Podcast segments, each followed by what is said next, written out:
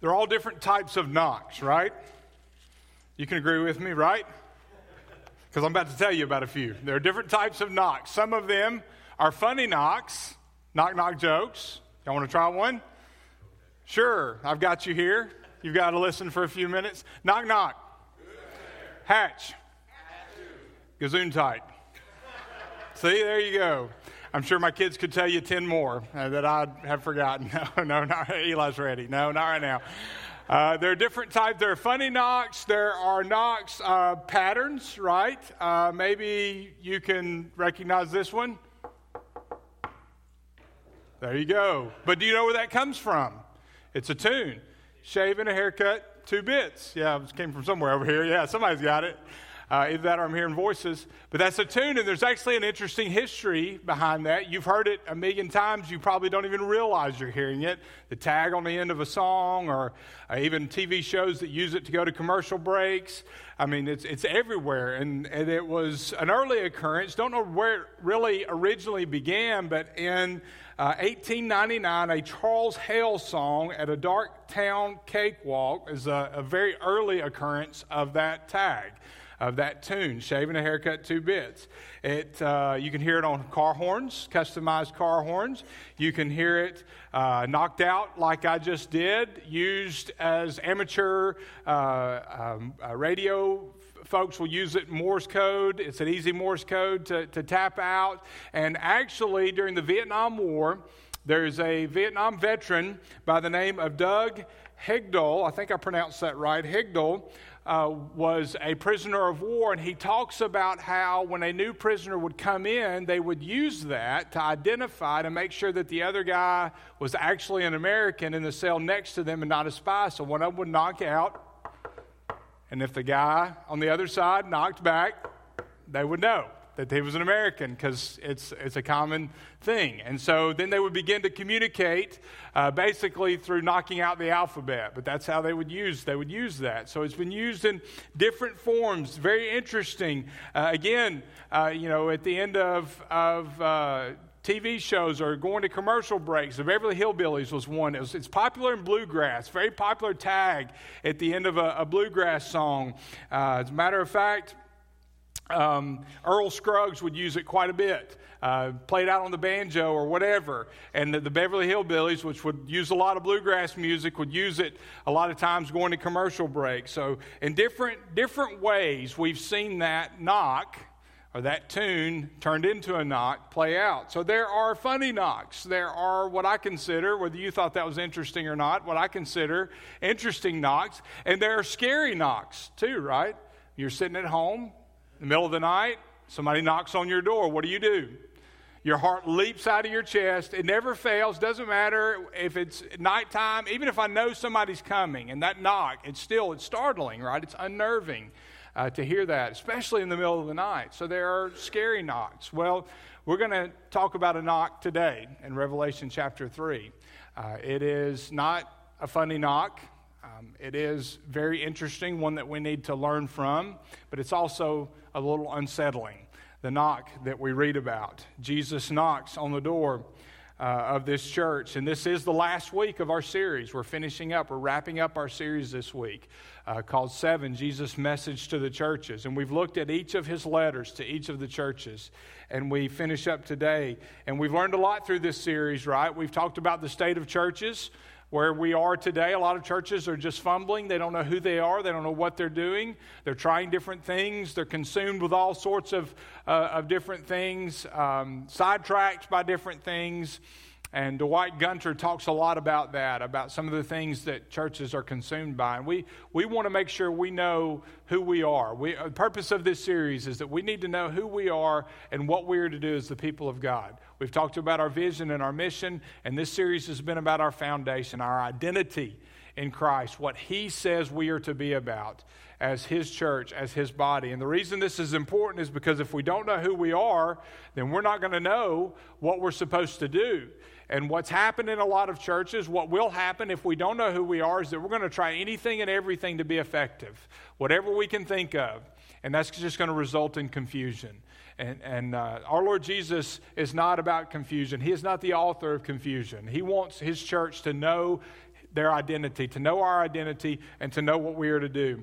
And today we look at the last letter to the church at Laodicea. And we're just going to read through this letter, Revelation chapter 3, beginning in verse 14. We'll read through it together, all the way through to the end of the chapter, through verse 22. Beginning in verse 14. Write to the angel of the church in Laodicea. The Amen, the faithful and true witness, the originator of God's creation, says, I know your works, that you are neither cold nor hot. I wish that you were cold or hot, so because you are lukewarm and neither hot nor cold, I'm going to vomit you out of my mouth. Because you say, I'm rich, I've become wealthy and need nothing, and you don't know that you are wretched and poor, blind and naked. I advise you to buy from me gold refined in the fire, so that you may be rich, white clothes so that you may be dressed and in, in your shameful nakedness not be exposed, and ointment to spread on your eyes so that you may see. As many as I love, I rebuke and discipline, so be committed and repent. Listen, I stand at the door and knock. If anyone hears my voice and opens the door, I will come into him and have dinner with him, and he with me. The victor, I will give him the right to sit with me my, on my throne, just as I also won the victory and sat down with my Father on his throne. Anyone who has an ear should listen to what the Spirit says. Laodicea, little background as with all of these, Laodicea was located about six miles from Colossae, the letter to the Colossians, that city. They were about six miles away. It was founded in 250 BC by a king named Antiochus, and it was named for his wife who, Laodicea was named for her. It was originally designed, the city was to be a fortress city. The problem was there wasn't a great source of water. Water had to be piped in from surrounding areas. So it turned out it wasn't a great location to have a fortress, uh, the lack of, of, of water there. So it became known for three characteristics. The first was for its wealth. It became a very wealthy city, it was the center for banking in the entire region of Asia. It was filled with expensive, large homes. And in AD 60, the city was almost destroyed by an earthquake. But in order to rebuild, they were so wealthy, they refused, the citizens refused to receive aid from Rome uh, because they had so much money, they were able to rebuild it themselves. Very wealthy. It was also known for its commercial life. It was a very productive clothing industry there. They had a special breed of sheep that produced a very valuable wool. It was a black, dark, silky, sleek wool. And they would take this wool and, as you can imagine, uh, weave all sorts of fancy clothes that were very expensive. And so the sale of this clothes is part of the reason they were so very wealthy, but they were known as a commercial area. Finally, Laodicea was known as a medical city, it was acclaimed for medical knowledge. They produced a remarkable eye and ear salve, and people would come from all over uh, to, to buy this salve, and students would come to learn in Laodicea, learn medicine, uh, and they would learn about this, the, the use of this salve specifically. You're familiar probably with this picture of the medical symbol. You've seen this before, right? This is believed by historians to be a symbol of the city of Laodicea originally. Uh, originally, it was uh, they were it was a symbol, a sign of their medical god. Just like many of these other cities, they would worship idols, and this was a symbol that they would worship. Uh, it is the medical symbol that's used now. And if you use that, you're not practicing idol worship as long as you don't worship it yourself. But it was their symbol. Uh, and so that's, that's where it's believed to have originated from, was the city that we're reading about here in the book of Revelation. Uh, so you could say that Laodicea was a Bank of America, a Nordstrom, and a Mayo Clinic all rolled into one. A lot going on here. Very wealthy, uh, very well to do city, um, a very upper class city. Many things positive going on here, a lot of good things. But they had one big problem, and it was a big, big problem. The church at Laodicea, the Christians there, were guilty of what we call lukewarm Christianity. Uh, they were lukewarm in their faith. And as we learn, nothing makes Jesus sicker than that. Um, and he talks about that, and we'll read about the dangers of that. As believers, there's some, some there, we know that we're called to live for the Lord. You know, in life, there are things that, that we just don't like lukewarm right? We don't like drinks lukewarm, at least I don't. Uh, we don't like showers lukewarm. You know, that's, those aren't pleasant. Food is not good lukewarm. I mean, there's some food meant to be eaten cold, some meant to be eaten hot, but lukewarm just, yeah, it's not great. There's some things, some things are nice lukewarm. You know, where it's spring, a nice warm spring afternoon on the back porch, maybe, that's, that's good. But in, in terms of eating, there's not really anything I can think of that I would choose to have uh, lukewarm. And so, uh, Jesus talks about that and relates it to lukewarm, to Christianity, to living for the Lord. We should be on fire for the Lord. And a quick look at the realities of lukewarm Christianity will help us regain that fire or help us avoid slipping into lukewarm Christianity. First, we need to acknowledge the seriousness of lukewarm Christianity. That's what he's talking about. This is the danger. This is the problem in the church at Laodicea. So we need to know why it's so serious. In order to do this, we need to understand what it means to be a lukewarm Christian. Look at verse 15. Again, Jesus says, I know your works, that you're neither hot nor cold. I wish that you were hot or cold. Now, in the previous verse, he identifies himself as the Amen.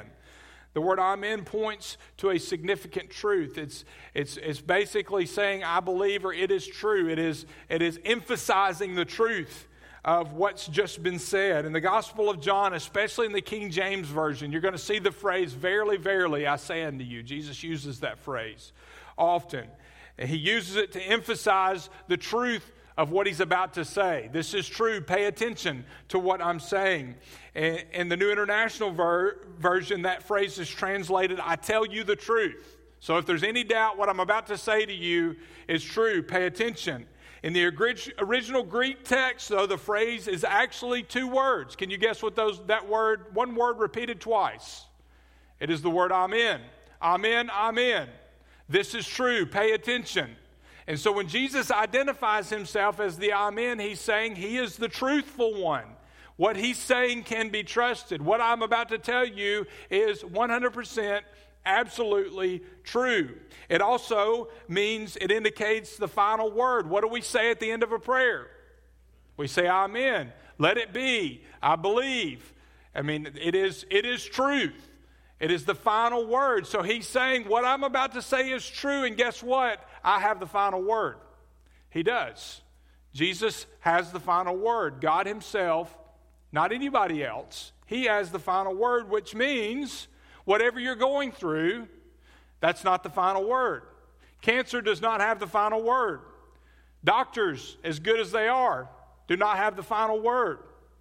Circumstances at work, your boss doesn't have the final word. You should respect your boss, but he doesn't have the final word. If you're in a difficult circumstance, which we all have been for quite a while now, that's not the final word. Jesus has the final word.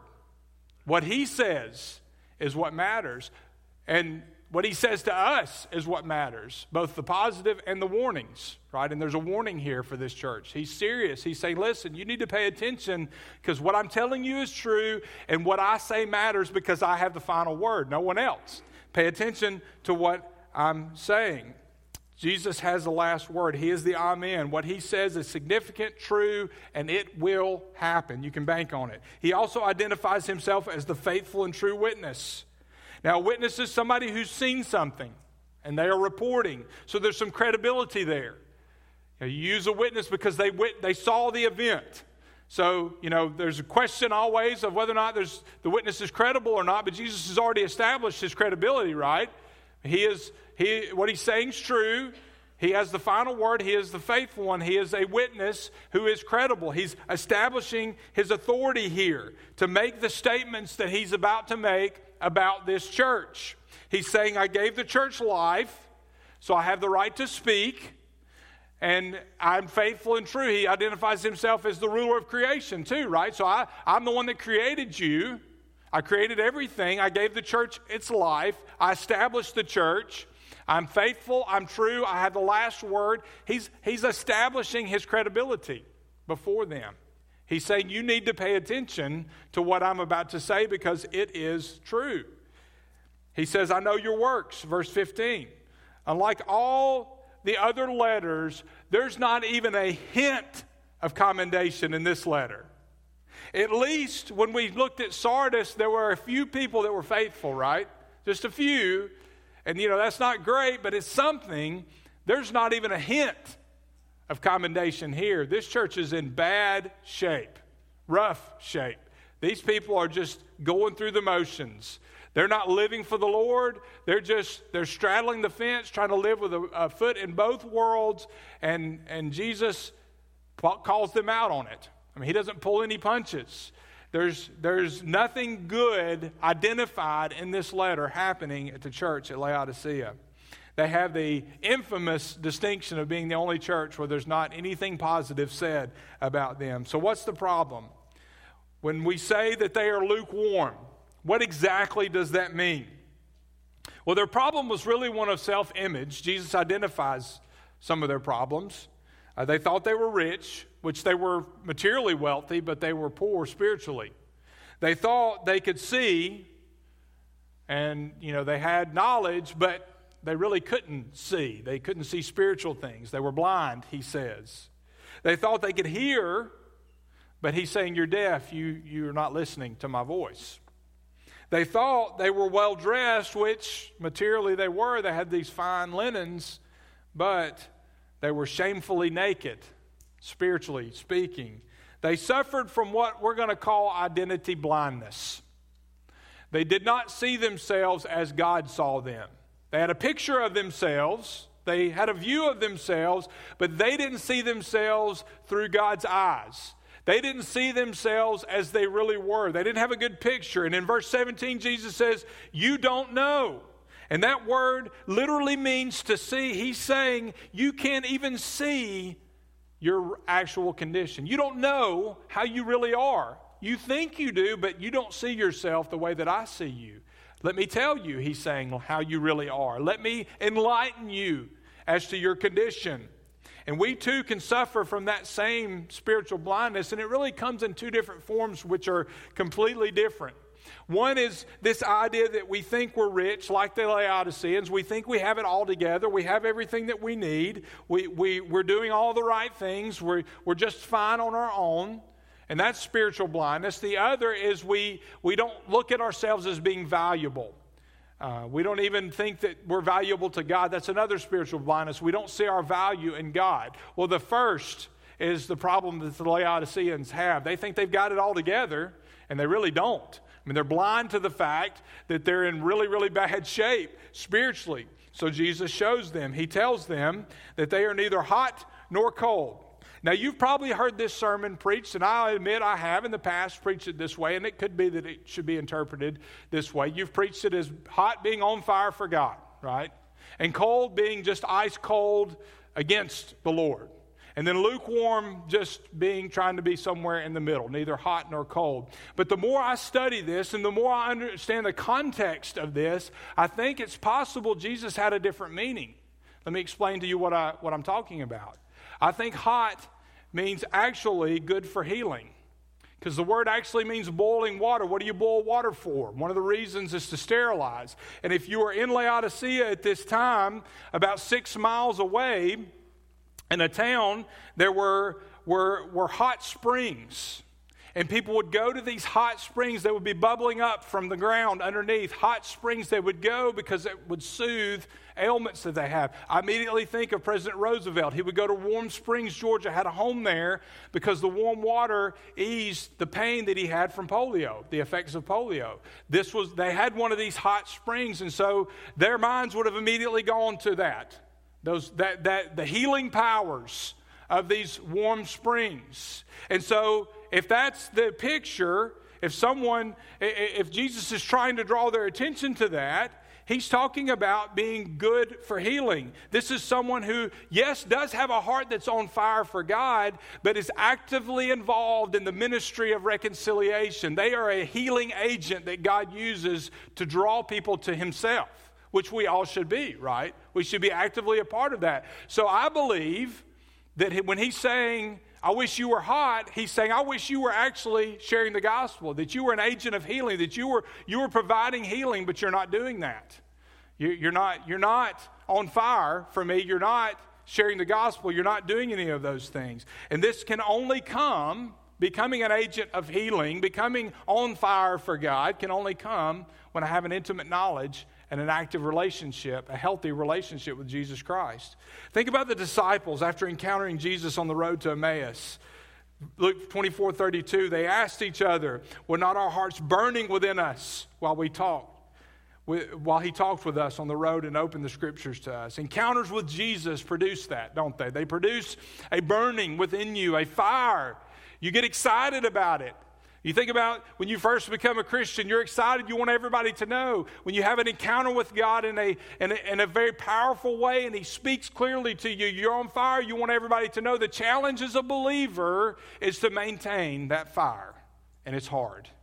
Life gets in the way, life gets difficult, circumstances happen, but that doesn't change the fact that we are called to be actively involved in bringing healing to our world. We don't do the healing, but we're agents that God uses. And Jesus is saying, You guys aren't doing your job. You're not, you're, you're not hot at all. You're lukewarm. And so he's saying, You're not good for healing. And then cold. We usually say this means, you know, you're running from God, but what if Jesus meant something different? About six miles in another direction, there were ice cold artesian springs, bubbling springs that people would drink from and get refreshed. So, just what if he's saying, I wish you were cold, I wish you were good for refreshing? Now, what makes water cold?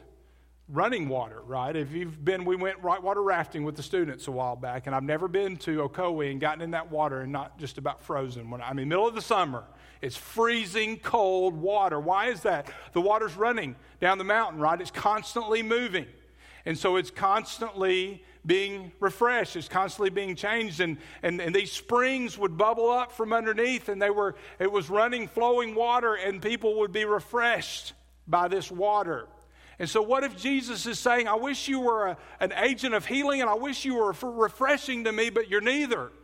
I wish you were actively moving and serving and engaged in ministry. And if you were doing that, you would be refreshing to me and to the people you came into contact with, but you're not doing that. You're not healing nor refreshing. You're just, you're just lukewarm. I believe that's what he's trying to say because I believe everybody listening, when he said hot or cold, that's where the sources of water nearby were. And their minds would have went to those two things. But they were neither neither hot nor cold. He says they are lukewarm, which, if hot means good for healing and cold means good for refreshing, lukewarm means they're good for nothing. They're just not doing anything. They're not either. They're just trying to be somewhere in the middle. And you, know, you can't always do that. Maybe Jesus saying, I wish you were good for healing. I wish you were good for refreshing, but you're not. You're neither. They were comfortable. They were complacent and they didn't realize they did. He says, You're blind, you don't even see it. You don't even recognize your condition. You don't, need, you don't see your need. So, what's the problem here? Well, if they're lukewarm, they're not good for healing, not good for refreshing, or even if they are just, you know, hot or cold, even if it's the other interpretation, they're trying, they're doing more harm than they're doing good, right? So they're just in the middle. And part of the problem is that they're not fulfilling the mission that God's given them. We've talked about mission, we're talking about the purpose. The reason for this series is we want to know who we are and what we're supposed to be doing. They didn't have a clue, they didn't understand. They didn't know their identity and they didn't know what they were supposed to be doing as a church. And, and there's, there's a lesson for here. The bottom line is that they had excluded Jesus, they had locked him out of the church that he had built. They had closed the door and they had locked it and they weren't including him. They were all sorts of things. I'm sure, I'm sure there was so, a social club going on there. I'm sure there were good things happening, fellowship happening, all of these things, but Christ was no longer at the center of that church. And he was not directing that church because they weren't looking him. They were so blind they couldn't even see him. They were deaf. They couldn't hear him as he was trying to speak because they weren't listening. The church was strategically positioned and had plenty of resources to make an incredible I- impact for the kingdom of God, but they weren't doing that. They were basically, Jesus is saying, not basically, he's saying, right now you're good for nothing. You're not good to me. You're not doing anything for my kingdom.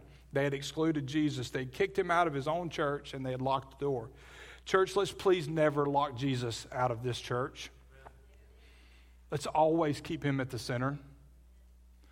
Let's, no matter what we do, listen, we're going to we're going to do some things right and we're going to get some things wrong because we're human.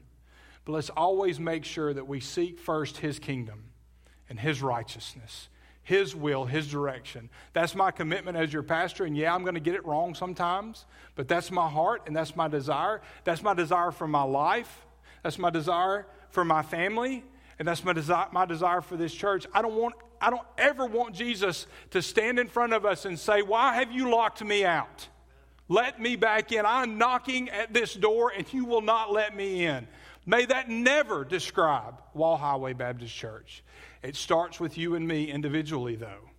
We have to have Him at the center of our lives. If He's not, if we don't have an active, growing fellowship that produces fruit in our lives, that's visible fruit, no, we don't serve to get saved, but we serve because we're saved, right? And we show that and we show our love for Christ. And if we're not serving and actively showing our fruit, then something's wrong. We, we're dead. We're, we're lukewarm at best. And so we've got to keep Jesus at the center of our lives. And at the center of this church. Whatever we do, it must always, always, always be about Jesus. Always. If it's not, then we're good for nothing. We're lukewarm. We're not hot. We're not refreshing. Or if you want the other interpretation, we're not hot, we're not cold, running away from God, we're just lukewarm. And that puts us in danger. And this is probably best seen in the consequences. And that's why we need to appreciate the consequences of lukewarm Christianity. One of them is discipline. Jesus is going to discipline them. I mean, they are His. Remember, He's talking to believers here, okay? or at the very least, people professing to be, but he's talking to, these are letters to the churches. This is his body, these are believers. And so he's talking to Christians who are not practicing their faith. And so he's going to discipline them. Don't miss the warning. He's saying, I'm here, I'm standing at the door, I'm knocking. Verse 16 specifically says, Because you are lukewarm, neither hot nor cold, I'm going to vomit you out of my mouth. Nobody likes that, right? No, nobody asks for a stomach bug. I don't know anybody that does. You don't vomit unless something's really wrong, okay? Something's made you sick. You've taken something in that is you shouldn't have taken in, or you've got something wrong on the inside. And Jesus is saying to this church, you guys, I'm the Amen, I'm the faithful one, I'm the true witness, I'm the first, I'm the last. I'm the creator of this church. It is my church, and you guys are making me sick. So there's going to be discipline. That's what he's saying to the church at Laodicea. You're going to pay for, there are going to be consequences. They can be restored, but there are going to be consequences. Another consequence is disillusionment. He wouldn't discipline if, they, if he didn't love them, by the way.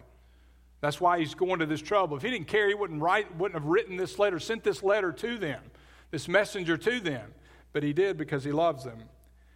Another consequence is disillusionment. Look at verse 17. Because you say, I'm rich, I've become wealthy and need nothing, and you don't know that you're wretched, pitiful, poor, blind, and naked. They thought they were rich, but they were actually poor. They, they were proud of their ministry. They begun to judge themselves by human standards instead of God's standards, spiritual standards, and they were disillusioned. And we face the same danger. If we ever start to judge what we do based on our standards versus God's standards, then we can become confused and spiritually blind. Death is another consequence. In verse 18, he says, I advise you to buy from me gold refined in the fire so that you may be rich, white clothes so that you may be dressed in shameful naked, uh, and your shameful nakedness not be exposed. An ointment to spread on your eyes, calling attention to the ointment they were known for, spreading on your eyes so that you can see. They were blind. The Apostle Paul teaches us that whenever a believer when a believer is not growing in his or her faith, they are in danger of being blind. They can't, they don't have spiritual vision to be able to see the things of God. And that's, that's what's happening here. And, and, and we see uh, Peter addresses that as well. But Paul specifically talks about his, his uh, spiritual blindness. I mean, again, you know, if you can't, if you can't see, if you don't, if you're not aware of God's presence in your life, then you're not going to be able to know what He wants you to do. And the result of not knowing what He wants you to do is inactivity, right?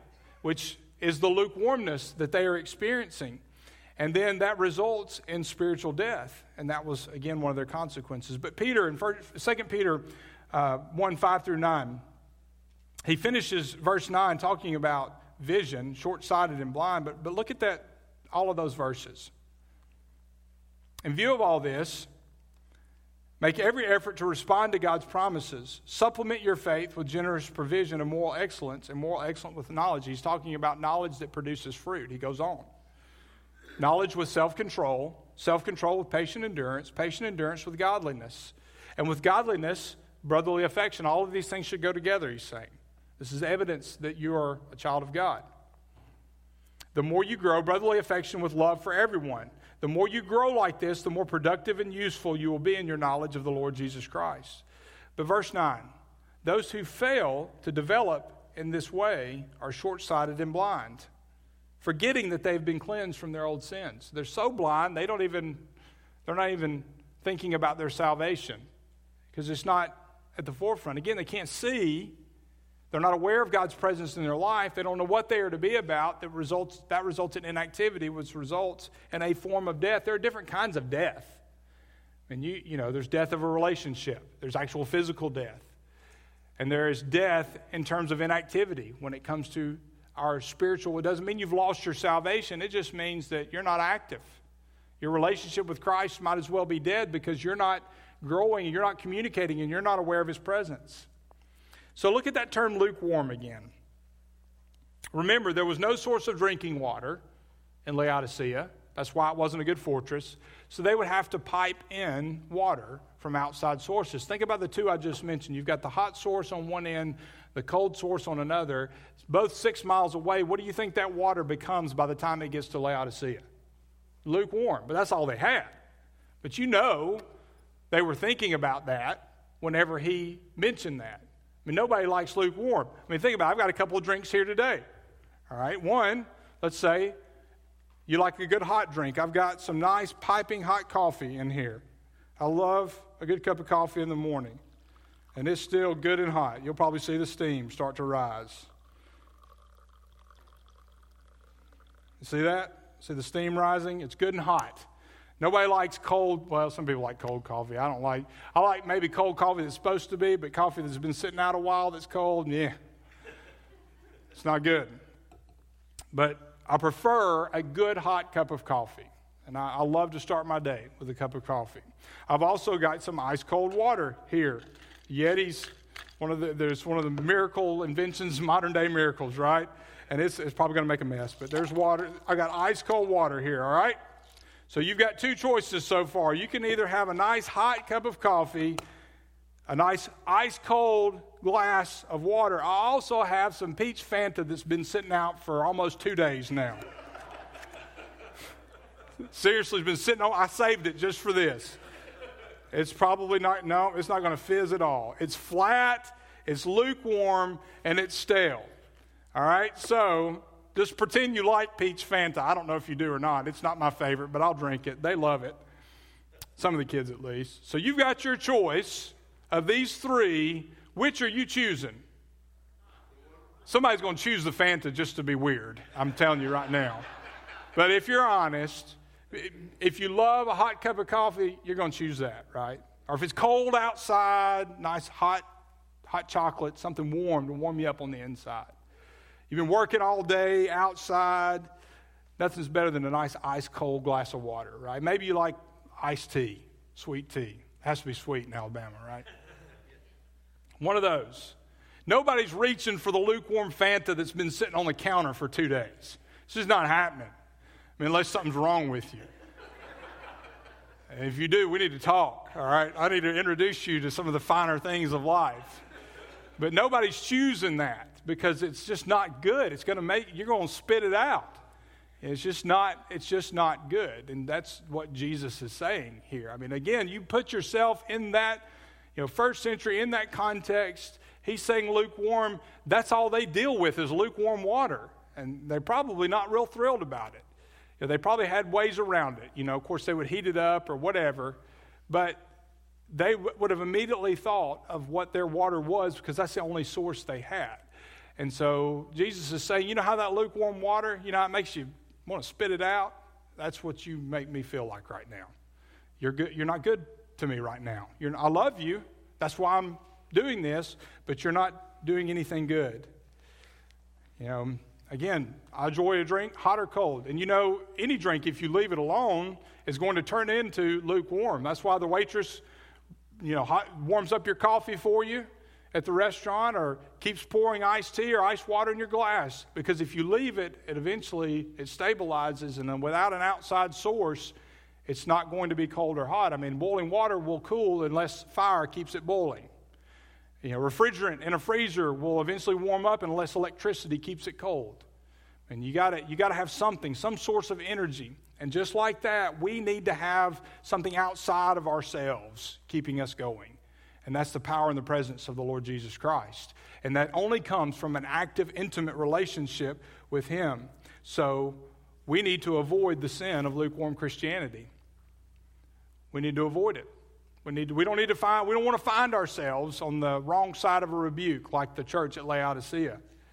And if you're a lukewarm Christian, maybe that's describing you today. Maybe you're not in, you wouldn't consider yourself in as bad a shape as them, but maybe you know you're not living as you should. You're not an agent of healing necessarily, so you're not being faithful in that area. You're not refreshing to, to other people, to God, and to others. Maybe you're just somewhere in the middle and you know something needs to change. And you, you want to avoid being in the, the situation that this church is in. And so, if you're a lukewarm Christian, you need to be cleansed. And that begins with repentance as a church word. We've, we've become scared of church words, but that's a good one that we need to know because it means to turn from your sin and to turn to the only one who can rescue you from your sin and can heal you from your sin. Talking about an agent of healing, he is the healer. Jesus Christ died for your sins. You don't have to be trapped in sin. You can turn away from sin and turn to him and receive restoration and forgiveness and power over that sin. But even as believers, we fall on our face and we struggle with sin. That flesh is still there and we struggle. And there are times where we fall flat on our face and we need to repent. We're not getting saved again, but we, we sure do need to repent and turn back to the one who saved us and receive that, that power that comes from victory that he's given us over sin. And if you're a lukewarm Christian, that's the first step, repentance. And that's what he tells the church to do in verse 18. He says, You need ointment to spread on your eyes that you may see. That ointment you're known for isn't going to cut it. you need my ointment, is what he's saying. You need to spread it so you can see. You need healing you need to turn from your sin and turn back to me so that you can see once again. He simply wants us, whatever we're struggling with, whatever we're dealing with, maybe you don't know Him at all, you're not saved. All He wants, what He wants is for you to come to Him. Just turn to him. You don't have to go all the way. It's the picture of the prodigal son. The father saw him from a long way off and girded up his loins in full sprint to his son. God will do that for you if you will turn to him sincerely in repentance. And that's what we need to do. If you're struggling today, that's what you need to do. That's what He wants you to do, is to turn back to Him or to turn to Him for the first time if you haven't. And He says, I will cover your shameful ways. You won't have to be naked and ashamed anymore. I will cover you. I will make it to where you can see. You will hear my voice, and I will restore you. I will make you whole again. He's saying, Right now, you're not good for anything, but I will make you good for something. I will make you complete. You're incomplete because you've locked me out of the church, but if you let me in, I'll make you whole again. I'll make you complete. But we have to turn to Him. There's also cleansing through rebuke. Look at verse 19. As many as I love, I rebuke and discipline. So be committed and repent. He punishes us because he loves us. I've already stated that, but I'm going to say it again. He, you know, we may think he's being harsh here, but you know, the reason he's doing this is because he cares about him. If he didn't, he'd just let him, you know, wander off into lukewarmness, be good for nothing forever. But he loves them, so he's, he's, he cares enough to discipline. And sometimes, just like in John 9, as Jesus did with the blind man, sometimes there's an irritation before there's, there's healing. Because we got to learn a lesson. Or we've, you know, we've made a mistake or whatever. And so we need to learn from that so we don't repeat it. And, and there's discipline that comes with many times, a rebuke that comes with it. And, and sometimes that, that comes in the form of suffering. Now, sometimes we suffer for reasons that are not caused by anything that we've done, but sometimes we suffer because of things that we brought on ourselves. And nothing teaches a believer like suffering, regardless of what caused it. And Jesus knows, just like when we discipline our kids, we don't like to cause them pain, but we know that pain will cause them to learn whether it's physical or emotional. They need to learn, and, and pain teaches. Teaches, it's a great teacher, and Jesus knows that, and He will use it if need be. Nothing makes us learn, nothing makes us examine our hearts like suffering. There's also cleansing through receiving. They had to receive forgiveness. They were being offered. They had to turn to Him in repentance. They had to be willing to admit their need, admit their sin, but then they've got to receive forgiveness. Forgiveness is a gift that we have to receive. And here's a beautiful truth, though Jesus loves us enough to meet us where we are and to give us the forgiveness we need to restore us. And then we have a choice. Verse 20, he says, Listen, I stand at the door and knock. If anyone hears my voice and opens the door, I will come into him and have dinner with him and he with me. Now, we've used this verse time and time again for evangelism, and that's fine, but that's not the original intent. This is to a group of believers who have locked him out of, their, out of his church, out of their hearts, out of their lives. Now, think about that drink again. And I mean, the ice is already starting to melt. Hadn't been out of the Yeti for five minutes. It's already starting to melt. I've got to add more for it to stay cold. That coffee's already started to cool. I've got to add more, a source of heat, in order to stay warm. And Jesus is saying, I'm standing knocking. I am your source. You want to be on fire for me? You want to be refreshing? You need to let me in. You've got to let me back in your life. Put me at the center of your life, the center of this church. And you will be on fire for me. You will be refreshing to myself and to others. You will be everything that I've intended for you to be. But you've got to let me in. By yourself, you make me sick. You're lukewarm. We need Him. He is our source. Our source of what? Our source for everything. Without Him, we are good for nothing. Without him, we are nothing. And we need him desperately. He's saying, Listen, I'm here. I'm willing to come in if only you'll open the door.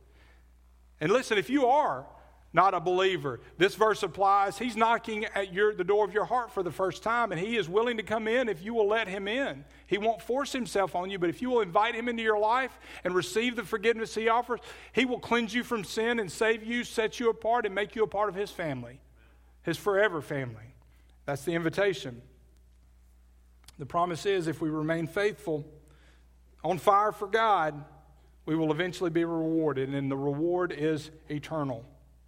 Jesus talks about eating together, fellowship, but look at how close this fellowship is. Look at verse 21 and 22. The victor, I will give him the right to sit with me on my throne, just as I also won the victory and sat down with my Father on his throne. Anyone who has an ear should listen to what the Spirit says to the churches. The relationship between the Father and the Son. He's saying that intimacy, that same relationship, that same closeness is available to us. We can have a closeness with the Father just like Jesus and the Father are one. We can have intimacy with Christ, with God the Father, with the Holy Spirit. No matter what you're going through, no matter what your situation is, no matter what's behind door number one, door number two, door number three, or whatever door you've locked Jesus out of, He will come in and He will make your life meaningful. He will give you purpose and He will give you a relationship with Him that does not compare in any way to any other relationship you have in your life. He wants you to know Him. And He gives you the opportunity to do that. You get the experience of being known by Him. He already knows you better than you know yourself, but you may be blind to that, just as these believers were. There's glory and there's joy in the experience of a relationship with Christ. And we can experience that. We can have that if we will trust Him. It says, if you'll just open the doors, I'll come in. We can fellowship together. We can be one and I will do in you what needs to be done to accomplish my purpose. 2, 2 Timothy 2 11 and 12, Paul says this. He says, It's a trustworthy statement. For if we die with him, we will also live with him. If we endure, we will reign with him. If we deny him, he will also deny us. There's great reward for living for Jesus. Warren Wiersbe says the letters to the seven churches are God's x rays given to us so that we might examine our own lives and ministries. Judgment is going to come to this world, but first, it first begins at God's house. 1 Peter 4 17. In these letters, we find both encouragement and rebuke. We need to evaluate our own lives, allow the Holy Spirit to judge our hearts. And a question, simple question to ask all of us, we need to ask ourselves have we locked Jesus out of any area of our lives? Have we locked him out? Is there an area that you're holding on to that God, I'll give you the rest, but you can't have this? This one's mine. He's standing at the door, knocking. Will you let him in? It's okay to say who's there when Jesus knocks. It's not a joke, it's an invitation. He wants to come in if you will let him in. Is there some area of life? Have you locked him out? Pray about that area. Give it to him. Open that door, whatever door you've closed. I guarantee you, he can handle it better than you can. I know he can. And these letters, wherever each church was on its journey, wherever they were, Jesus spoke directly to them in their situation and to the specific part of that church that needed restoration. And those that were commended, he spoke, he, he, he dealt with the challenges they faced, right? He spoke to them where they are. He knew where they are. He knew because he was there with them, he was in their midst. And he told them, Here's where you are. Here's where you need to be. Here's your next step. And he's doing the same for us. He gives us our next step. He tells us what we need to do. He may not give us the full plan, you know, the, the, the whole game plan, but he gives us our next step if we trust him, if we follow him, if we're in fellowship with him. Dwight Gunter combined the message of all these letters. I've mentioned his name a good bit, a great resource on these letters. He, he combined the message of all these letters and he wrote what he, he thinks would be Jesus' letter to the, the 21st century church. And that's what we're going to conclude our series with and our message today with. Make no mistake, he's not adding to the Word of God. He's just taking the message of all these letters and kind of summarizing it. He's not claiming that this is an addition to the Word of God. He's just summarizing it. And I think it's, I think it's very applicable. He's rolling it all together, all seven messages. And I think it would be benefit, beneficial for us to close with this. Dear church, I am Jesus Christ, the Son of God, the Father Almighty, maker of heaven and earth. I was from the beginning and I will be until the end. I've defeated the power of evil and have triumphed over death. My Father is holy love. I'm the expression of his holy love in the world. I see you, I know you by name, and I love you. I will never change. I am. I know where you live. I know your circumstances. I know the temptations that you face. I'm aware of the evil that dwells in the world, and I'm familiar with the sin that surrounds you. I know everything that you are doing amidst all your struggles. And I know that while some of you are holding fast to my grace and provision, some of you have taken it upon yourselves to chart your own course. Do not be mistaken. Apart from me, you can do nothing. If you move out ahead of my will or in a direction I have not chosen for you, you will fail miserably. All of your efforts to prosper without my empowerment will be for nothing, and I will not bless the plans or programs that have not come from my divine will. If you do not demonstrate my love to all those around you, the door of opportunity to be a light in a dark and dying world will be closed. I've called you to glorify my name, not your own. I'm your source of strength, your foundation, your direction, and your future. I'm totally sufficient for everything that you need. With my presence, power, and will, there is no mission that you cannot accomplish. I've called you to carry my love into the world by the presence and the power of my Holy Spirit. And what I have chosen you to do, I will equip you to complete. Whatever you need, I will provide. Hold fast to my promises. I will never abandon you or forsake you. I will be constantly at your side to guide and protect you. Whoever is faithful in following me will reap the rewards of an abundant and eternal life. I will write upon you the name of my Father. You will be my people and will dwell with me in the house of the Lord forever. He who has an ear, let him hear what the Spirit says to the church. May God help us to hear what the Spirit is saying today to Wall Highway Baptist Church and to us as individuals as a part of that body. Let's pray together. Father, thank you for your message. Thank you that you cared enough Yes, these were individual, real, specific churches, but they also represent every church in every age. We can identify many points in these letters, and thank you for caring enough to send this message to us. I pray that we would hear it, that we would receive it, and that we would re- respond accordingly, respond in a way that brings honor and glory to your name. Lord, we know that you are eager and willing to be a part of our lives. And there, there may be some out there today, you're knocking on the door of their heart for the first time, or this is the first time they've, they've recognized it. You're bringing them under conviction of their sin. They don't even understand all of what they're feeling right now, but they know, like all of us, that they've done things wrong and they've done things that displease you, and they can hear you knocking. They can hear your voice calling them to yourself. And if they're here in this building or at home watching, what I want them to know is that all they have to do is respond to you and invite you into their lives to ask for forgiveness of sin, and you will welcome them into your family. Lord, help them to know that we can, we can give them instructions on what to do next. But right now, if you are calling them, you don't need me, you don't need my words. You are sufficient. Your voice is all that's needed. And Lord, I pray that you would just speak to their hearts, draw them to yourself. And I pray they would respond. For those of us who are your children, I pray that we would not be lukewarm that we would be on fire for you,